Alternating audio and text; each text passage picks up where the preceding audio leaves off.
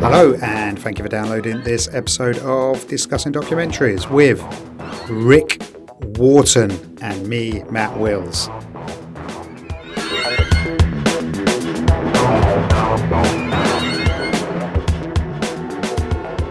Today we are in Rick's house.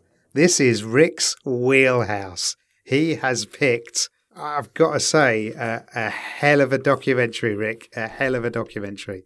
so he's picked Malice at the Palace, and it's from the Untold. Is it? Are they the? Is it called the Untold session? Yeah, Untold series. So The there's Untold a whole series, bunch. There's right? going to be one of a female boxer who I think uh, from the advert looks like she's a victim of domestic abuse. The Caitlyn Oh, right. Jenner story. Oh, okay. All right. Uh, but but this one came into my world for an obvious reason. Yes. So it's from the year 2021. It's called Malice at the Palace. The provider is Netflix. The director was Floyd Russ. It's only just came out, so there's no money listed and there's no accolades listed. Um, and here's the blurb A ball broke out near the end of a game between the Indiana Pacers and the Detroit Pistons on November 19th, 2004. Nearly 17 years later, we re examine that night and all the consequences that came from it. And the game they're talking about is, of course, because it's Rick, it is basketball. And while this is in Rick's wheelhouse, I'm just because of my size, I've normally been excluded from games like basketball.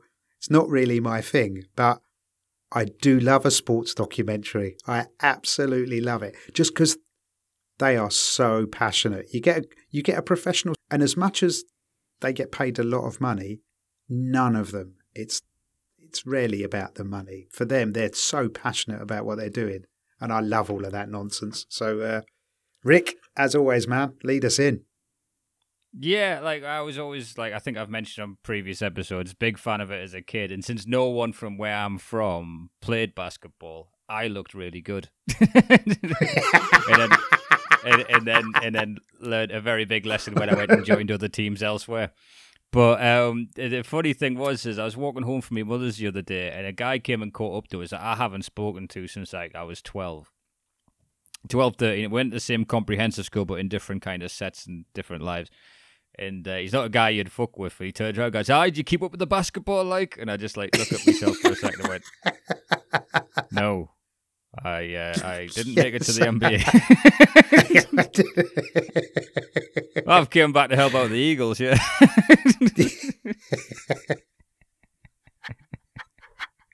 but I think he was. I like the way he kind thought because that kid had promised. That Wharton kid, he had real promise. Hey, it was it was very nice to chat to him, but he had that kind of like up energy of like, I imagine if it worked out, and I, you know, me, I'm I'm kind of a blunt pessimist these days, as opposed to like, yeah, I don't think it was going to work out, pal. But I like the idea that he was probably he probably saw his mum at the weekend, and he was like, "Hey, I saw that uh, Richard Wharton. Do you know what? I'm not I'm not going to doubt that. Is uh, did he keep up with the basketball? Did he make it to America? No, he didn't, Mum. No, he didn't. Lives in Chesterley Street again now. Oh, is he back? He- Is he? He's back down to earth. Yes, he's back down to I- earth. I'd love it if people were un- if people are under the impression I left Chester Street to to go to the NBA. I would stay in my house even more than I already do, just to perpetuate that rumor. Um, As you're walking down the street, you can hear kids whisper, "That's the guy from the NBA." I'm there, me same, me same Hakeem Olajuwon vest and shorts, just walking around with a headband on, going, "Do you reckon he recognises? Do you reckon he sees?" It was really funny because uh, I think he'd had a few, and uh, he's like, "Oh, he gives you a number, and uh, we'll meet up in that like and go for a drink." And I went, "I gotta be honest, I I, I don't drink anymore." And it, it, it took him back for a second. He went, "Oh, well, you know, we we don't have to go in for a drink or out. We can go for a juice or something." Just-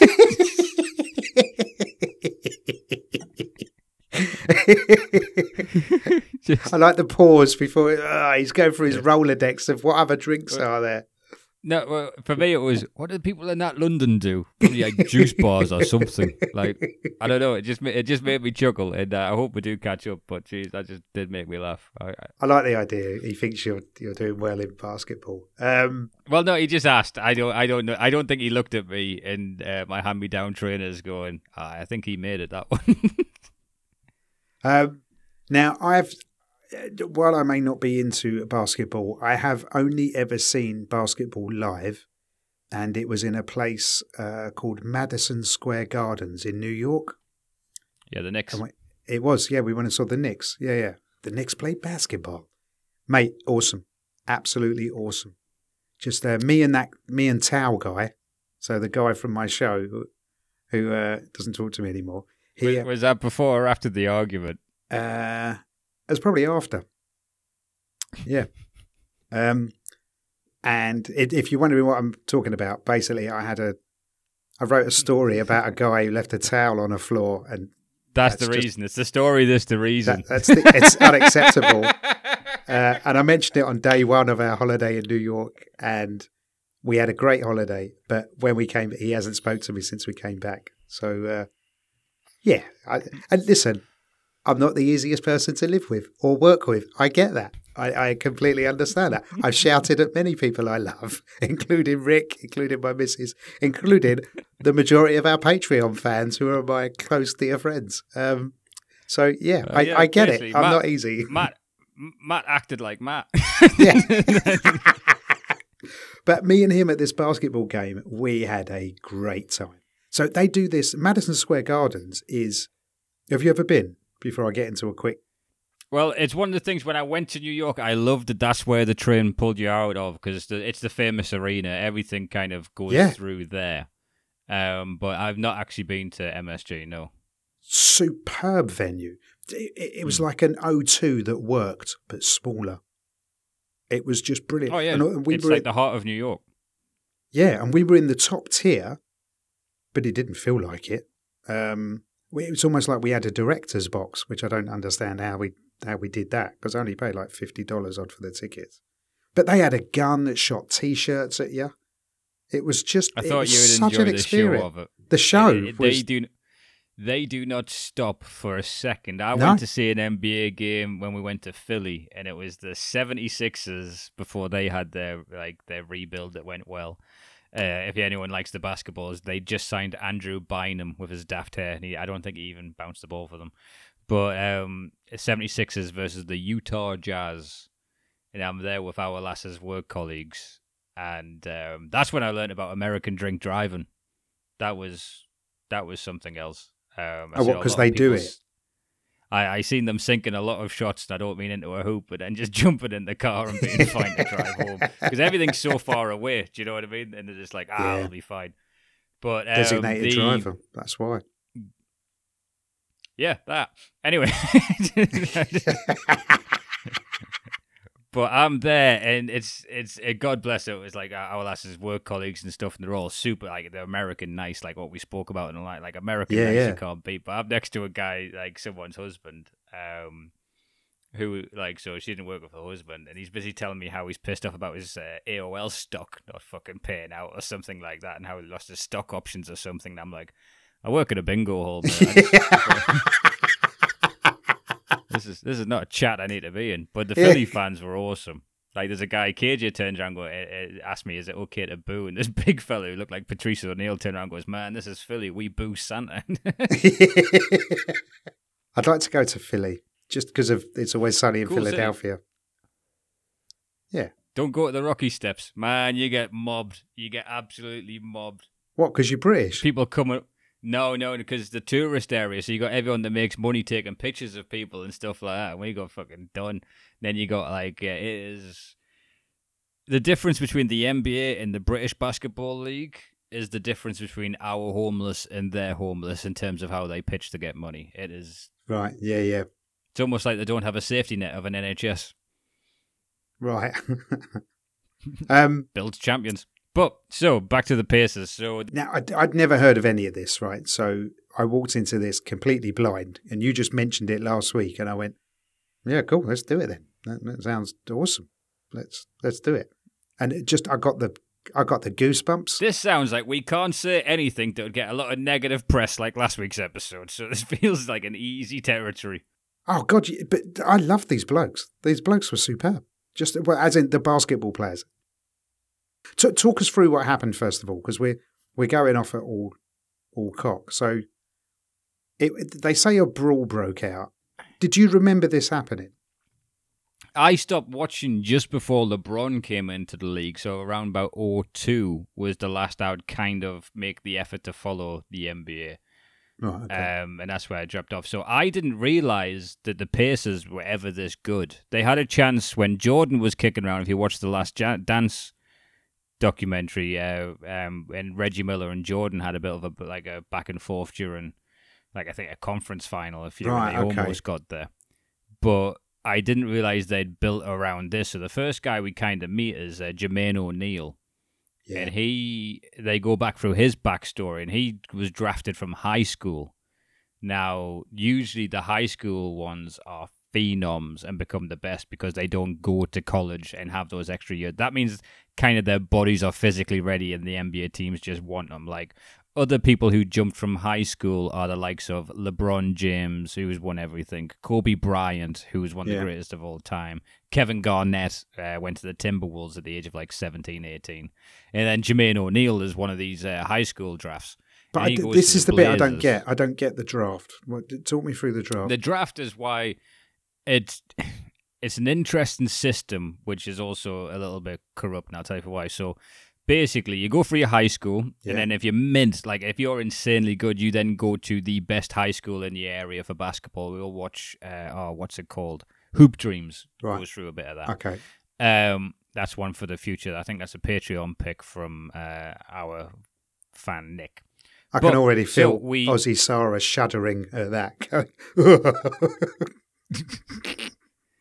So yeah, we, we again we've got fans who like different things. yeah, absolutely. So, so you will go to high school, and traditionally, that's when you get scholarships to college.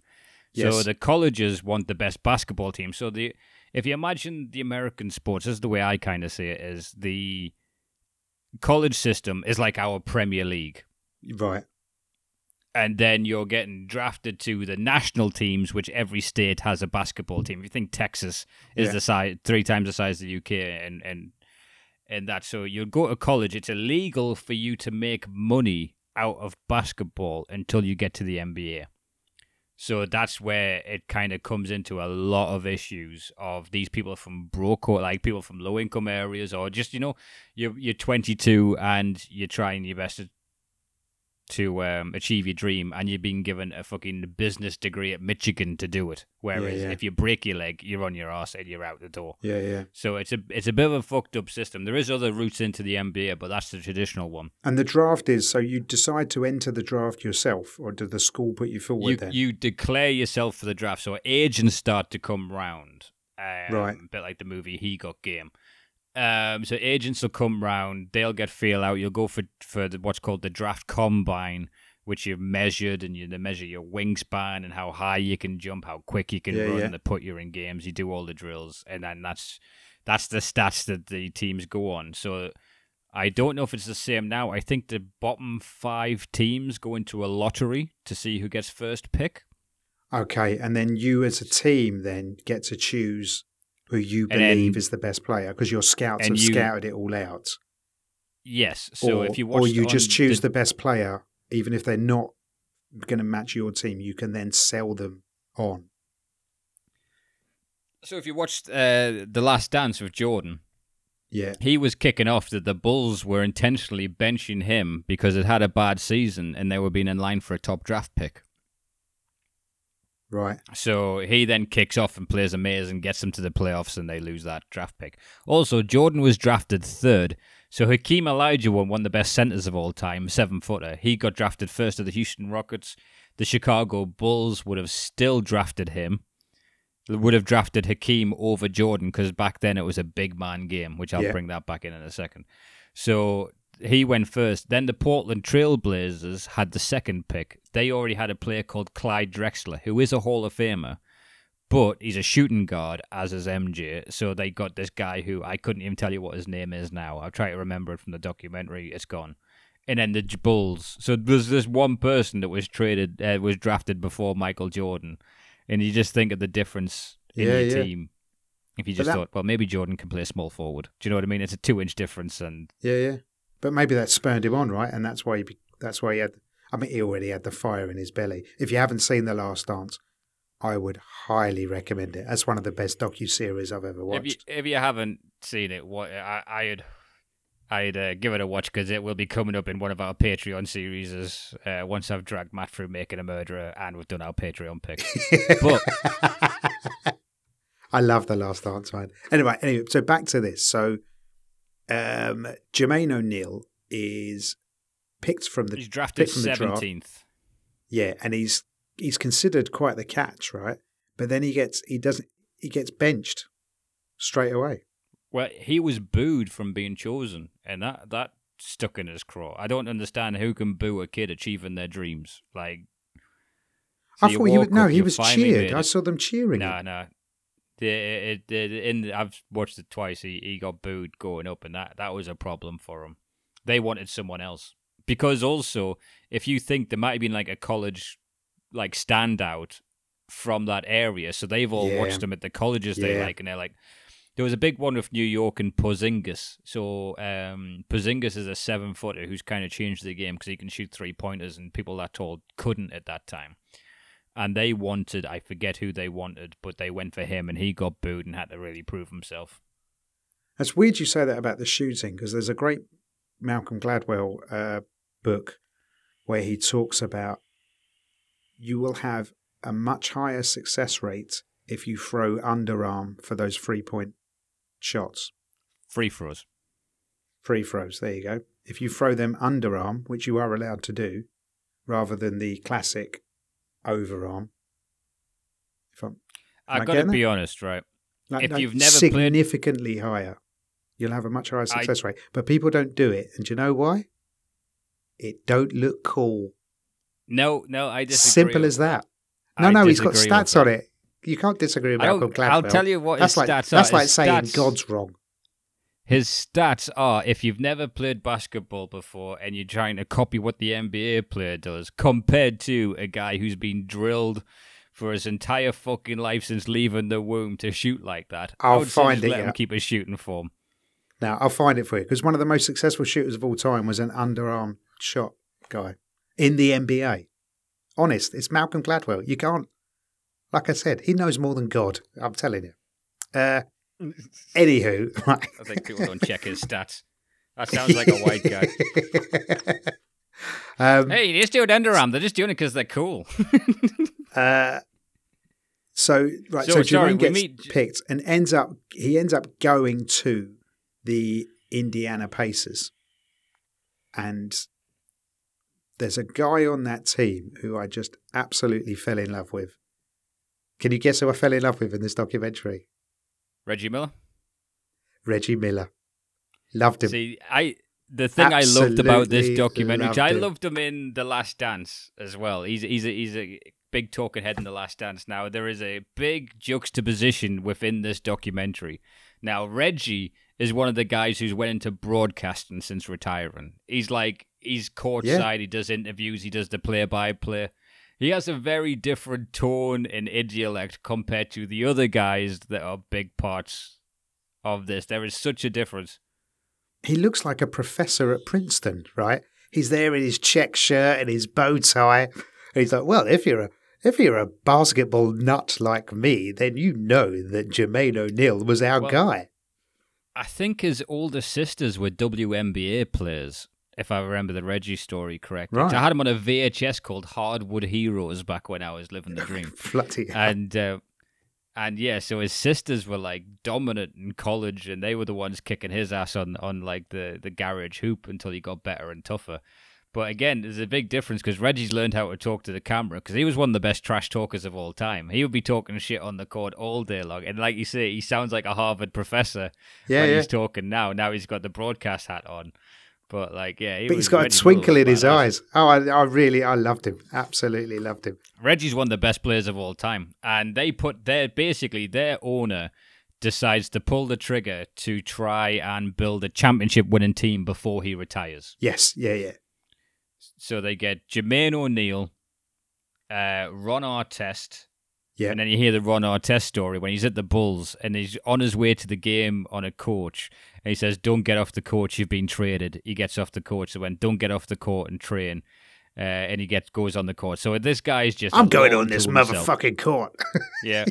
there is no And the other guy they're building the team around is Stephen Jackson, who was the new joiner. But that because Ron you Artest, hear a lot about Artest first, and you hear about how he's a psycho and he flips out and he does all this stuff, Yeah. and then you go, we straight Stephen Jackson, Ron Artest go, yeah, that guy's crazy. but Ron Artest, if for those of you who are into music, you might also know him as Metta World Peace, because that's you his. know what? Since since I was playing the computer games but not watching, I used to think it was some fake player that I had to trade off the Lakers. I hated seeing the name Metta World Peace on there. I didn't realize this was this guy's like Yeah, Ron Artest. journey through like mental health. Yeah, Yeah, didn't one, realize it was Ron Artest. yeah, yeah, one of the best players of all time, according to this documentary. It was the way I understood it. Defensive, yeah, one of the Yeah, best yeah. defensive players Yeah, of all time. Um, so they're going to build the team with Reggie Miller as basically the old dog, trying to teach these young pups new tricks, right? And trying to get them to say, "We can be a championship team here. We can win some trophies." And as a fan, now sports fans are, in my opinion, because I am one, we are idiotic, right? When it comes to our our passions, and this all comes out in this documentary. But that's all we want. We want some trophies. Look at how nuts you go over the Newcastle trade off, right? And I know you, right? You are one of the loveliest human beings I've ever met. But you're like, if I have to kill 900 journalists, then, then It goes it goes up one every day. The, tr- the, deal, the deal isn't the Be- deal isn't approved because you get crazy chasing for that little bit of silver. because you want it to be fun. Do you know what I mean? You at least want to be in the shout. Look at the NBA. The NBA season is eighty nine games, right? Imagine, and you normally would have to buy a season ticket. It's like the um, British Premier League. Yeah. You'd have to buy, put your name on a fucking list to get a season ticket Yeah. three years in advance. You imagine you've had your name on that list, all right? All right, so we sold Reggie Miller, got rid of Jermaine and Artest. Uh, that's still going to be two grand, and Yes. you're going to have to turn up what forty-eight times to watch us get tonked. Yeah. Then at the end of eighty-two game season, you go into the playoffs, which is the best of seven series, Yeah. until it really has, you know, stakes. Yeah, it's tough, man. It's absolutely brutal. So you get why the fans fans get so passionate. Um, And I think what they do is they build just a, a dominant defensive team around Reggie. I mean, you see Yes. Jermaine O'Neal just having some amazing highlights, but Ron Artest is a defensive machine. Stephen Jackson, Yeah, they are And, the um, they are yeah. the best at what they do, right? Um, and Reggie Miller said this. Now you're going to have to translate this for me. That season, we loaded for bear. What, what does that mean? Right? They loaded the team, so you kind of have a choice whether or not you're doing a rebuild and you're getting draft picks. Right. So you trades. You don't buy players. You th- this is what they were hoping from the European Super League, basically, so they can stop put they can start to put a cap on wages. ah, so they can stop the agents upping everything. So you, yeah, so you get um, free agents. So that's people whose contractors ran down. Yeah. Or you have to trade for them. Now, you would never really want to trade for a player as good as a player. That's there's no improvement to your team unless you have two amazing players in one position. So what tends Yeah. to happen, it goes right. We'll give you these two players plus our draft pick from this year and that year for this so person, then- yeah, yeah, for this one person. Like when Jordan came out of retirement and went to the Wizards, they blew up a potential championship winning team in the future by trading off all their young players and their draft picks to put a good team around Jordan. because they thought they might get something. Did and did Jordan win Yeah. anything for Wizards? Oh, he did. No, Oh, it didn't. It Oh, he didn't, didn't, pan out. out. as well from that. Yeah, but he had games where he Um, scored like forty-eight points and he was Michael Jordan again, which I think was Now, just just to move this along, because I think anyone who's listening to this uh, might just wants us to get to the fight. Um, so, in 2004, the Indiana Pacers made it to the Eastern Conference Finals, and they lost it due to a flagrant foul by Ron Artest. Yeah, so it's 59-59, and Artest just elbows a guy in the post for basically no reason. It shows you that he's crazy. Like Yeah. that Well, is he- just above and beyond elbowing someone in the face. I mean, crazy on the court, not crazy Yes, mental yeah, yeah. health. Like, Although, although he did have, as he said, he had mental health issues. His psychiatrist followed him everywhere. Um, Yeah. yeah, And then the Pistons, and it was 59-59. They lost out to that, and then kind of uh, the Pistons went on to win the championship. So that was the year they could have won. The I second like Reggie Miller in that, though. But when Reggie Miller was like, "You guys, you guys, we could have won this," it was just it But proper tickled me. just playing on Of emotion course. with a point to prove. Yeah, whereas he, he he's been around for a while, right? And he's like, "This is our chance." And do you know what they're playing for as players? They just want to get that ring. If you win the championship, you get a championship ring. There's also the bump up in pay. I think your stock goes up, and Right. then when you come out, because when you come out of contract, you then name your price if you're good enough. Right. Okay. Like there's a Kawhi Leonard um, got traded from San Antonio, went to Toronto and won them a championship in Toronto, which never happened. And then was like, yeah, because you trade if you trade a player, you trade their current contract. You don't move. Yeah, up. okay. So it's just so you got one year left. Toronto took that up, bang, they had him for a year, and he's like, oh yeah, I'm peace out by the way, and then demanded that like the LA Clippers give him like private jets himself to matches and stuff like that. Some insane deal where you just had to bow down to have this amazing player. You're gonna have to do that. So that that it's about your stock and how much money I- you can as well. I, I don't blame them for doing that, right? Because the life of a of sportsmen, they're like dragonflies or mayflies, rather. Yeah. They're, it's incredibly short, right? So Well, they're probably going to live till they're sixty or this. seventy. Yeah, and they- they've probably got ten years of making money, and then it it all drops off. So you know, fair play to them for trying to, you know, eke a little bit out. And the brilliant thing that Jermaine O'Neal says, who is hands down such a passion. He just comes across as passionate, intelligent, softly spoken, very well thought out. You know what he's going to say. Um, it's the angle of the camera in him. You don't realize he's uh, six foot eleven. no, right? Yeah, exactly. Um, six foot eleven is a bloody hell. Um, Yeah, he's a But- center. but what he says is, he says, "Listen, I was my opportunity for my family to break out of our social class. I was it. I was a chance to give everyone in my family a chance, a leg up, basically, and to stop what's been Yeah. happening for hundreds of years to him and his him and his ancestors, where they were just basically they were they were you know working class." And he's like, "Look, we can fix this. I could. This was my opportunity to help my family. I could not blow it." And then, uh, then they went to Detroit. Well, first off, they have the start of the next season, and you got Ron Artest that's basically saying like, "Yeah, I'm having time off to do my album," stuff like that. Which I love seeing that stuff. I, that, there's- there's I'm like, an yeah, artist, my- darling. I'm out of here. he tells the fucking team that, um, you know, I've um, he was at a there's funeral. been a death in the family, and he's going down to the Teen Choice Awards or something to give out a thing. He's on telly handing out uh, awards. But Um, when you hear him talk, it is so like viscerally honest. About is, himself, yeah. and you can tell how erratic he is just by him calmly talking. Yeah. Like this is a guy who like there is a high level of anxiety in what he's thinking. He doesn't trust people. He doesn't No. do this or do that. Like But he said he really liked um, Jermaine and Stephen on the court, right? He he bought into the he buys into the team.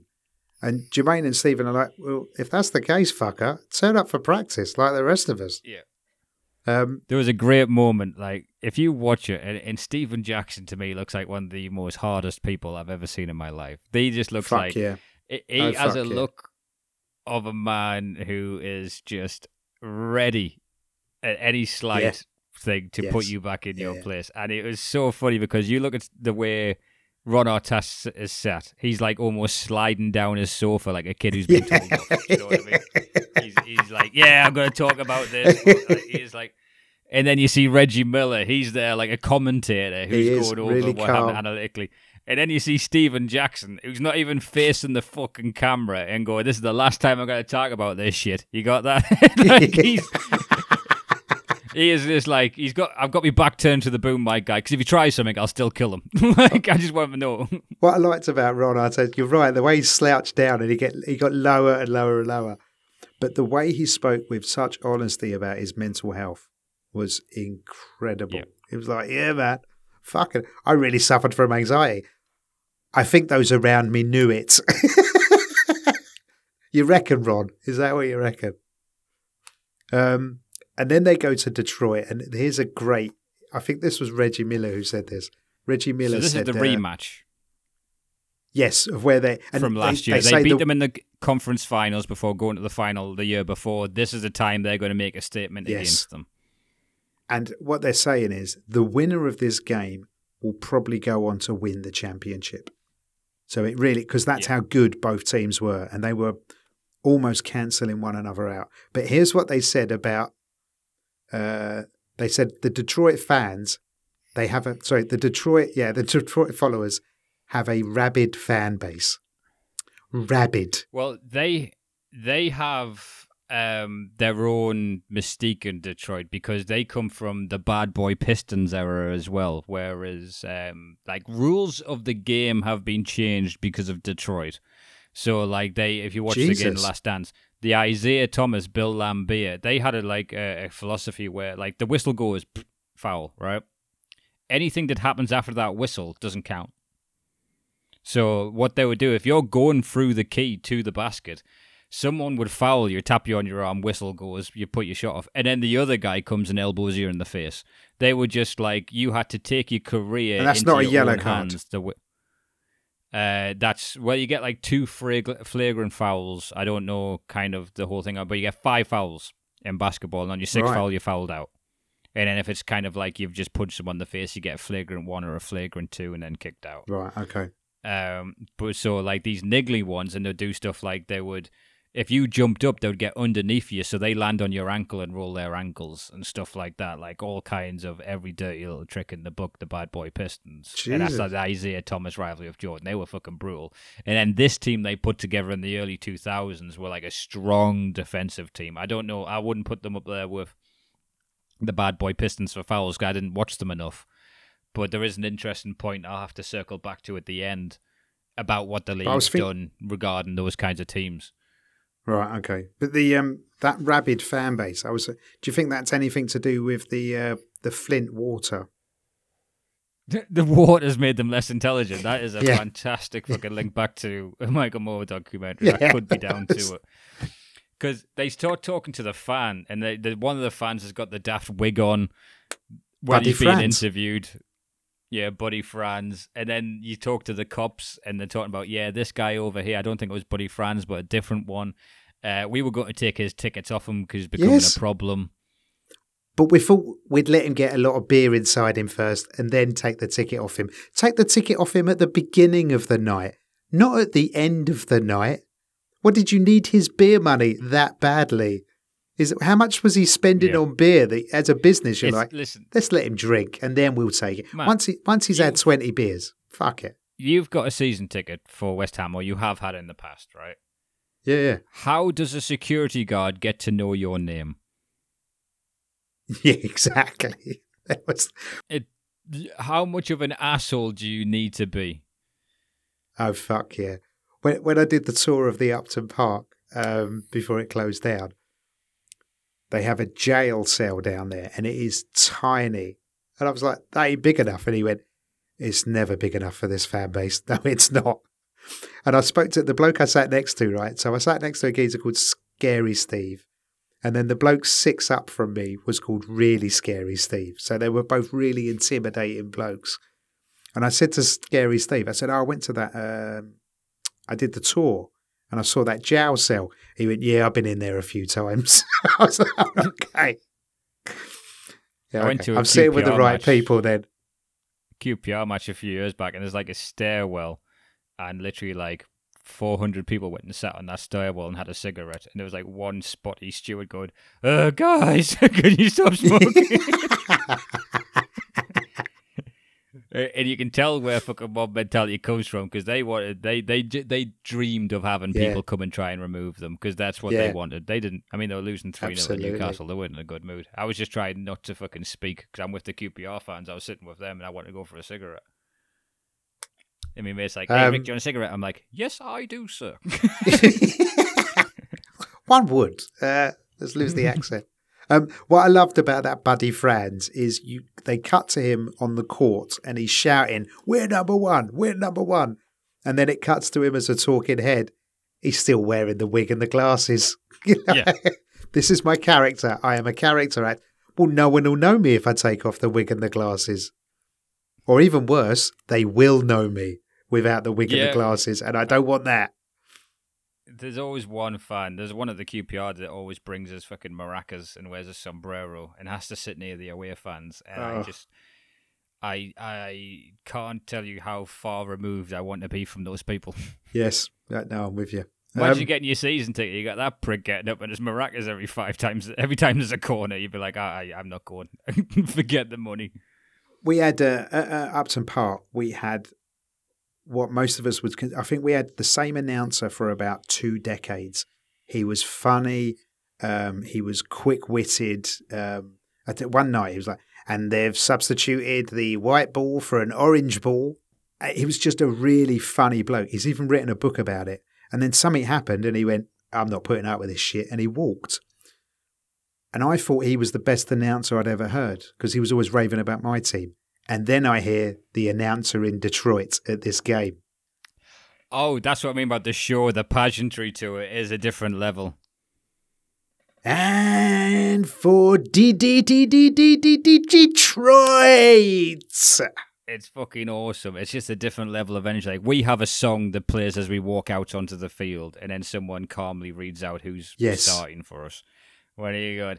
At six six, uh, it's just amazing. It just is gets you such a show. It's It really all does, A whole yeah. package show at these games. Um, you hear from Big Ben Wallace. He was the center for Detroit, and um, he's the guy that sounded as if he was in witness protection and had a voice modulator. His voice was that deep. You're just like, this guy is terrifying. I can't even do an impression. It sounds like it comes from his ass. His, his speech goes, "Uh, and then this happened. I can't. I can't even do it justice. Um, And these blokes are big, Nate right? Dogg, if you've ever liked rap, Nate Dogg is who he sounds like. Right. Like, hold up. And But- then basically, then the game happens, and the the reason it's called Malice at the Palace is because where they're playing is called. Is it called the Auburn Palace? The Auburn Palace is, was the Detroit uh, arena, yeah. Yeah. Okay. Um, so then the game starts, and to say it's a bit tense is is an understatement. And then it just it kicks off like a Cockney funeral, doesn't it? It's Well, this is this is how it happens. So basically, Indiana whop them. They are like twenty five points ahead. yeah. There was a clip, right, and it shows you Ron Artest's kind of mentality going into this match, where he's on a fast break. So a fast break, Matt, is where imagine one team's attack. It's a counter attack. Right. So one team's attacking, your team steals the ball and sprints to the other end quickly to try and get a quick point. That's a fast break. Right. So you see Ron Artest dribbling the ball, but between each bounce, you can tell he's looking back to who to punch as he's going towards the hoop. It's just a lovely. There is no reason for him to be slowing down and looking this way, but you can tell he's like boom, boom, boom. All right, I guess I'll put gonna in the get hoop. it. Someone's gonna So get they're it. that far ahead. One of the and then Reggie Miller's one of the people who like kind of pointed out this. Uh, he says, right, the fans leave when you're getting tonked. It's in the fourth quarter. You're down by twenty. You're not come back. The regular fans leave to beat traffic. and the That regular the fans are in the good seats, right? in the good seats, and then the psychopath fans just trickle down to be closer to the court. Yes. So now they're almost courtside, the ones that have been stuck up in the fucking the gods because they're not allowed that Yeah. close to the players. And Reggie And, Miller's um, not playing, right? Because he's got a broken Reggie's hand. injured, Yeah. broken finger, yeah.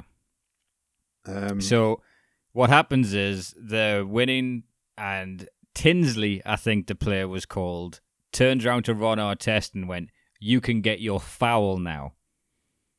So, like I say, you got five fouls. If you want to take take it out on these guys, what happened last year, knock yourself out because it doesn't matter. So the next time the ball's up the other end of the court, Ben Wallace is in the post, going for a, like an open layup, and Ron Artest goes, "I couldn't be bothered to try and block him, so I, I just pushed him in the back of the head."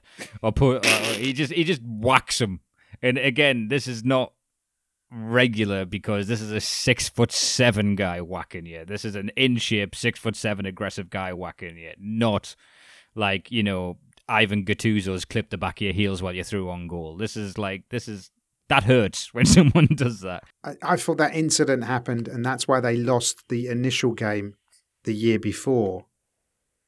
No, the year before was the elbow on a player. When it was Right, 59 okay, 59 alright. in the conference, he elbowed a guy, and then they were like, that's a Right. flagrant, and then they didn't have one of their top defensive Right. players Okay. in Yeah. Yeah. Okay. Yeah. was. So So then he whacks Ben Wallace. It all kind of kicks off, and then And as as they're kicks going, there's pushing and shove, shoving. Artest goes and lies down on the scorer's bench table, and then puts his hand. back lies down as if he's up. posing for a Picasso, right? Yeah, He's- he's he showing that he's down not like this, going, He's "Hello, yeah, Paint me he's going, now. I, I know my team. I know I know Jermaine O'Neal and Stephen Jackson is not going to let them touch me, so I'm fine. And then he also says like, "Oh, my therapist who had to travel with the team, with this guy, so they're literally every five. So they." th- th- They're kicking off, and especially the disrespect of him lying on the scores bench, laughing at them after doing that. Yeah, they're yeah. getting angry. And again, you look at Ben Wallace. That's not a guy who gets shoved a whole lot. Do you know what I mean? Like you just No, of you don't get treated like Yeah, that yeah. as a seven foot built like a brick shit house man. no." Um, and then a fan, and then Reggie does it perfect. because he just sees a, a fan chucks a bottle or a can from like the Yeah. ninth row and hits our Great throw. He goes mental. Great throw hits him square on on the bod- on the knocking, right? It just it it clocks him, and he It fucking did. he was like a greyhound, right? It was like he the went tr- straight. the trap went up. He ran up. He literally jumped over people like Superman, and he went up and he punched this fella. Sadly, he punched the wrong fella. Yeah. Um, Yeah, you will find that out. And but like the size difference, like I like I say, I've been to a few of these games and I've seen these people. yeah, Like it's a bit like realizing the tiger enclosure isn't at a height they can't jump out of. if you're at the zoo. and you're like Great flashing your dick analogy. at the tigers, and you're just Yeah. like, oh fuck, this just like Yeah. you've now got Ron fucking Artest leaping over three sets of chairs at a time to get to you. And he kicks off, and then Stephen Jackson jumps into the crowd, and that all kicks off, and to quote Stephen Jackson, and the whole thing just mob mentality. yeah, well, he said, look, it was fifteen of us against thirty thousand people, Yeah, and they had three police officers there to police that game. That's disgraceful. Basically, they break down throughout the documentary how the fight happened and the, the cause and effect of what happened. But then it cuts to the press and how the press are looking at it. And they're like, these basketball players are thugs. They're blah, blah, blah. And it, to me, it just seemed like the press got really racist. Did, did you read that as well? the, the, the, there is so much of that within the NBA. So I, I saw a Kareem Abdul-Jabbar one, and now Kareem's seven foot two and got the longest arms of all time. Right, Right. he was the great one of the biggest scorers in NBA history. Kareem Abdul-Jabbar. In college, when he went to college, they made it illegal to dunk. And he literally turned around and went, "Yeah, there's not a lot of white guys dunking too much during a match. Okay, that is that is." there was the Michigan Fab Four, which um, they started to wear baggy shorts, and they were like, "We don't like this thug gangster rap mentality," and they all, the whole Christian right and the fucking right wing media jumped on that. They Jeez. don't like the earrings. They don't, and again, it's because it's it's taken it away from the white America's pastime. yeah. It is So it is. It was racial as well. You did. You felt that watching. One hundred percent was Rachel. One Yeah, the word yeah. thugs there like gangsters and Yeah. shit like that. It's it's fucked up. They just chucking bottles at them. They Yeah. got you know They called them the rap t- generation. The rap generation. Yeah. Like Allen Iverson was a big one for that. Took a lot of flack. He started dressing comfortably. Um, yeah, Jermaine said a really good thing though. He said, "Look, while the press are here blaming us about us having this fight," and he goes, "Uh, "We're not proud of this, right? It's you know destroyed careers." He said, "But what about ice hockey, where they've Yeah. been beating the crap out of one another during games for decades, and no one's got a problem with that?" And you, you think Which, about again, predominantly it- the people who play ice hockey versus the people who play basketball. Look at the the that's almost racial profiling, isn't it? That they're they're Yeah. putting on. Basketball's thuggish, whereas ice hockey, well, it's okay. They're, they're, well, they've just to- got a lot of have aggression. Marquess of Queensberry's, yeah. Well, no, Yeah. but ice hockey's fucking ferocious as well. To be fair, but um, the fact that they're not jumped on for it is, yeah, ridiculous. It's disgraceful, and it was. It just seemed racist to me. Looking, The um, the documentary is worth watching for the footage alone of the fight because because it's it never been turned- released before. Yeah, not to that extent. I think I, I mean ESPN would have went through it in grave detail. Um, Yes, at the yeah, time, I imagine. But there's stuff like so Ron Artest comes down to the court, and the fan who they interview, um, he runs down to the court and then goes up to try and punch him in the fucking face. Which again, I, how much adrenaline is in your fucking body when you're going This- up to a guy like this, going, "This is gonna work out all right." Like this is. and Ron Artest sees that coming, and he just lays him out. lays Right. him out, and then another guy One comes from in. Jermaine O'Neal, seven foot. Jermaine O'Neal, seven foot, quickest fucking seven footer alive at that point. Sprints across the court, and Reggie says he is so lucky he slipped. That is the best. Yeah. because that would. That's the best him. miss That of would- his career. Yeah, Yeah, because he, he went to punch this guy, slipped, and didn't didn't connect. And he said if he would have connected, yeah, that fan would have been dead. Um, and then the punishments were handed down, and again, this was incredibly damaged as well because the well, just, punishments just were handed down. when they're, when they're led back to the dressing room and they're just throwing the beers on them and chucking Oh, shit. that's disgraceful. Yeah, yeah.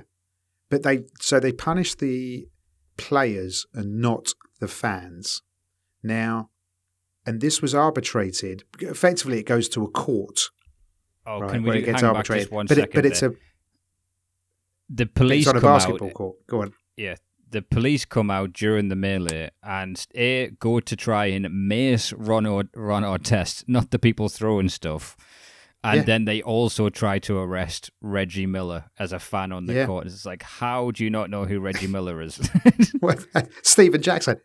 they then try to arrest Jermaine O'Neal in the back. And then Jermaine, I love the idea because you saw these like- the cops are so sub- subdued. Yeah, the cops it goes, yeah, you know, and then this happened, and they're just so chilled out the way they're talking about, like just jaded beat cops, you Yes, know. yeah, and yeah. Jermaine O'Neal says, "Listen, I'm getting back on this bus. Talk to my fucking lawyers, all right? Because you got to Yeah. remember, like, you need to start treating these people like they're fucking millionaires again. They're off the court. They have Yeah. the fucking financial backing to take this shit seriously. It's Yeah. not like chucking one of these bums in the fucking back of a bus and being like, "What are you gonna do? Mm. What go through two years legal to get your fucking comp pen?" Yeah. Um, The player who But- punched Artest, uh, Artest punched, he goes up to one of the officers to try and keep him out of the way. And he's with a friend going, Wouldn't it be great if one of us hurt ourselves and we could sue? And then you see footage of him being taken out in a neck brace. It was a it was a short clip, and you got him as a talking head, and he was a fucking asshole. He's like saying, "Yeah, it was a punk nation. move from Artest." Yeah, now, he wasn't a player. Yeah, he was a fan. Yeah, yeah, yeah. yeah, the fan Um, Charlie Haddad. yeah, he- he's called. what, what did he say? He um, yeah, he he sucker punched me from behind. No, Then didn't. you see the footage. you, ran at him and he bopped you in the Yeah. face, and you felt like a sack of shit. Like, Yeah. Um, but the punishments were just so wrong. So, and again, the punishments, you're only in the middle of the documentary by this, although we're almost at the end of talking about it. But the punishments were handed down by David Stern. And like I said, they do it through a court, uh, like a basketball court. And David Stern is the head of the NBA. So he shouldn't be the person who makes this decision. He shouldn't be the one reviewing evidence. But he just went, yeah, you're all thugs. Artest got suspended for the rest of the season. Jackson got 30 game suspension. O'Neal got a 25 game suspension. And Ben Wa- Wallace also from the Pistons also got banned. And the players were blamed for the entire thing. But there was no no one looked at the provocation until the until the um, county prosecutor David Gorcyca turned up. Now he seemed like a fair and reasonable guy because he's like, Yeah, whoa, whoa, whoa, is we're not blaming anyone. We, we've got to look at the evidence here. What are you talking about? And then he breaks it down into minute detail, doesn't he? And it's beautiful. That guy yeah, is it's just really good the way they put it together. Again, this is it seems like a short story about one incident, but it's so well packaged and put together. It's got It is, uh, the highlights yes. of the sport. It's got the charismatic people Yeah. talking about it, and it's got the whole It's compelling to watch. of it. Yeah, it was really, really good. I thought, you know who needs that David Gorcyca? Um, Steven Avery. He needed him as a prosecutor in uh, in Madison County, Man, Man, Manitowoc, yeah. Manitowoc. Yeah, yeah. Because he said, look, we're going to look at the fans and players, and we're going to hold the correct ones accountable. And what what did he say about Ron Artest? Ron had every right to defend himself. He fucking did Yeah. as well. There was a geezer coming Yeah. up to punch him. He just defended himself. And, And he got banned for the, the rest season. of the season. And it cost them the championship. And Reggie Miller, man, you could tell that that guy was broken hearted and he ain't That getting over that broken heart. That was his Because the. Pistons won it that year. The Pistons won won the whole thing that year, yeah. Yeah, yeah. and they were whopping them. And they had a team that could just roll past everyone. They had the best record, and then it was just it just imploded. They got fucked over. Even David Stern, when he sat there, goes, "Oh, was it unanimous? Yeah, it was unanimous. A one to zero vote. He's done for the season." Yeah, but as David Stone, you're the only guy who's checking it out, mate. Hang on, how is that fair? Um, Then you have the They guy identify- who threw the can being interviewed. now, John effectively, that that that's what kicked it all off in a big, much bigger way. So when that when that bottle hit um, Ron Artest on the head and he ran up to the stadium, uh, up the stands, yeah, they exploded, right? and that that he's basically he's the guilty one on the grassy knoll. He was it. And he's been an asshole in interviews. Oh, he's, he's a fucking been prick. such an asshole. yeah, he's a prick. and when you see the reporters come to his door, which I hate reporters coming to people's fucking doors, I don't think that's on anywhere. But like when he chases them off with their dog, and he's being Yeah. aggressive with them, and then he's on TV and he's laughing about it, and he's just like, you know, Yeah. he's laughing at the guy who got punched instead of him. Well, he said, you know, are you pleased that the other guy got punched? And he went, I'm just glad it wasn't me. I don't care who he was. But and he, he tripped Ron Artest over. As Ron Artest went up to punch the other guy, thinking it was him who threw it, it wasn't. It was that John Green fella. John Green tripped him over, as if to add insult to injury. Um, and he got charged, that John Green, the bottle thrower, with cold clocking. What the fuck is cold clocking? Cold cocking is what it's called. I think that's Why, what's hitting that? someone or something. Oh, is that what it I've, is? I've heard it used within reference to when you hit someone with the butt of a gun, you got cold cocked. Or Ooh, Okay. when you're not when you hit someone who's not expecting to be hit, may be the, the definition. Right. Okay. All right. Okay. And it was just So you go through I the whole like that- court process. yeah. No, go on. No, no, I just said they go through the whole court process, and then you see the fallout. So what happens is the Pacers season falls apart. They don't Yeah. win, and then Reggie retires. I think at the end of that season. So that was his chance to go out with the fairy tale ending. Yeah. Um, that was taken away from him. Uh, and they all say they feel bad for Reggie, and I think they also feel all bad for do, yeah. Jermaine because Stephen Jackson won a championship at San Antonio, and then Ron Ron Artest Artest. asks to be traded. So he Yeah. asks to be traded. He then changes his name to Metta World Peace, probably to help his music career. I'm not sure. He Yeah, goes yeah. through what the Metta and the world peace means and stuff like that. But then when LA win a championship, again, he just speaks so real. So he's on. He's in an interview. They've just won the final game seven. He's like, "Yeah, I feel bad. I should have won one. This should have been for Jermaine and Steve and Reggie and Yeah. Tinsley. Yeah. Yeah. I should have won one of those guys." So, and, and like He- he, he- he says himself, he feels terrible for how he res- like Yeah. acted during that. And he acts, but he acts with integrity with his words. He really does. He was, yeah. And in that moment, which should have been one of the happiest moments of his life, he's telling, he's basically apologizing again to those players who he fucked it up for because he he couldn't keep his shit together. Um, and they said the person who suffered the most out of that that brawl was probably Jermaine O'Neal's career. Yeah. because that really fucked it up for him, right? Um, but Well, it's all such moving chess pieces where you end up and whether or not because that was four great players on a team. Very Yeah. rarely is there four Yeah. world beaters on a team. They're like a, a team of three is a super team, and normally due to salary caps, you'd have a team of two, and then they kind of finagle around that.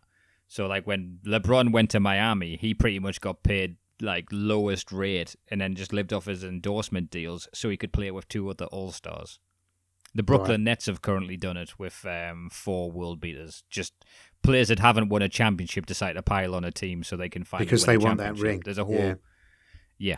So like before before um these days of the super teams or everyone piling on one, you- you're kind of at the whim of where you ended up. So you have Yeah. a chance at a Yeah, yeah. championship with a team. You'll still be a great player, but it takes a village to win the fucking championship because Yes, yeah. everyone's a great player in the NBA. It's the Leicester FC, isn't it? Um, there was a really good quote, and I, I, I just love this so much. Uh, people thought their ticket to the game made them entitled to do what they wanted, and I've I've seen that live. I've seen, I've seen idiots chuck objects at seventy six year old club owners. I've seen people run onto the pitch and disrupt a game because we were losing. Um, and that made the owners spend like, God Christ, I think they made us spend Well- 60 million by them running on the pitch. Um, Take a look at what happened the Euros final. Do you know what I mean? When everyone rushed into Wembley and were kicking the shit out of each other, Yeah. and people come into their seats, and fifteen people have just taken them. Like, yeah.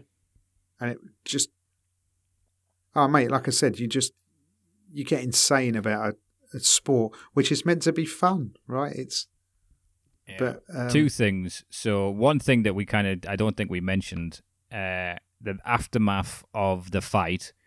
David Stern immediately enforces a dress code, which is you have to now wear suits to the fucking building. No more of this.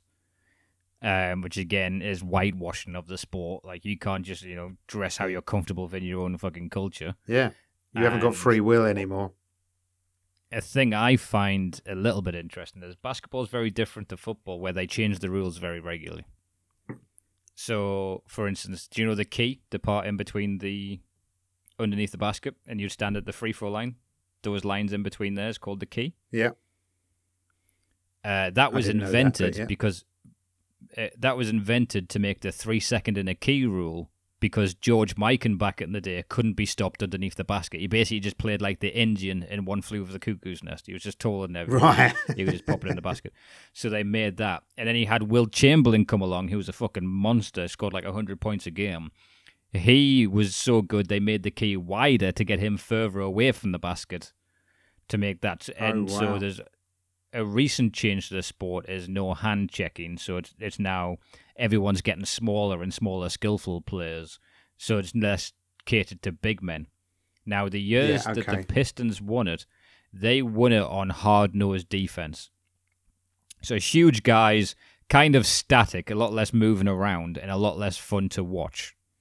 So they made the rule of illegal defense, I believe, where you can't be in your own key for three seconds, or if you're not moving on defense for three seconds, you so you can't play. It has to be man to man. It can't be zonal. Yeah, they yeah. won it with a zonal defense and went, "Nah, that's too dull. Take that rule away." And all of a sudden, the team Yeah, you built okay. is no good for the fucking new rule.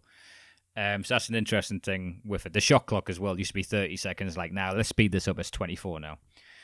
Yeah, okay. Um, But it's no so different They from, changed the um, rules like the wind. But the Premier League changed the rules all the time as well.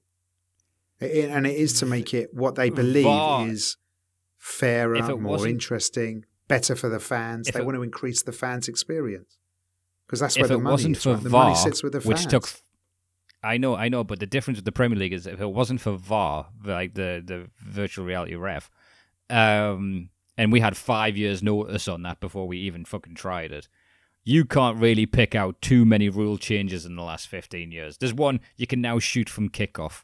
You know, like I mean, that's not affecting the game at all yeah, yeah. two players don't need to be in the semicircle for kickoff. There's like niggly tiny little rules. There's not like, oh, no more headers. So Lukaku, unlucky, you're worth 10 million because you shit with your feet. Do you know what I mean? There's Yeah, yeah. that's the level of difference in the I NBA as opposed right? to yeah, they're trying go. to, but That's next. they're saying Yeah. no more headers at youth level, which then everyone That's becomes five foot five.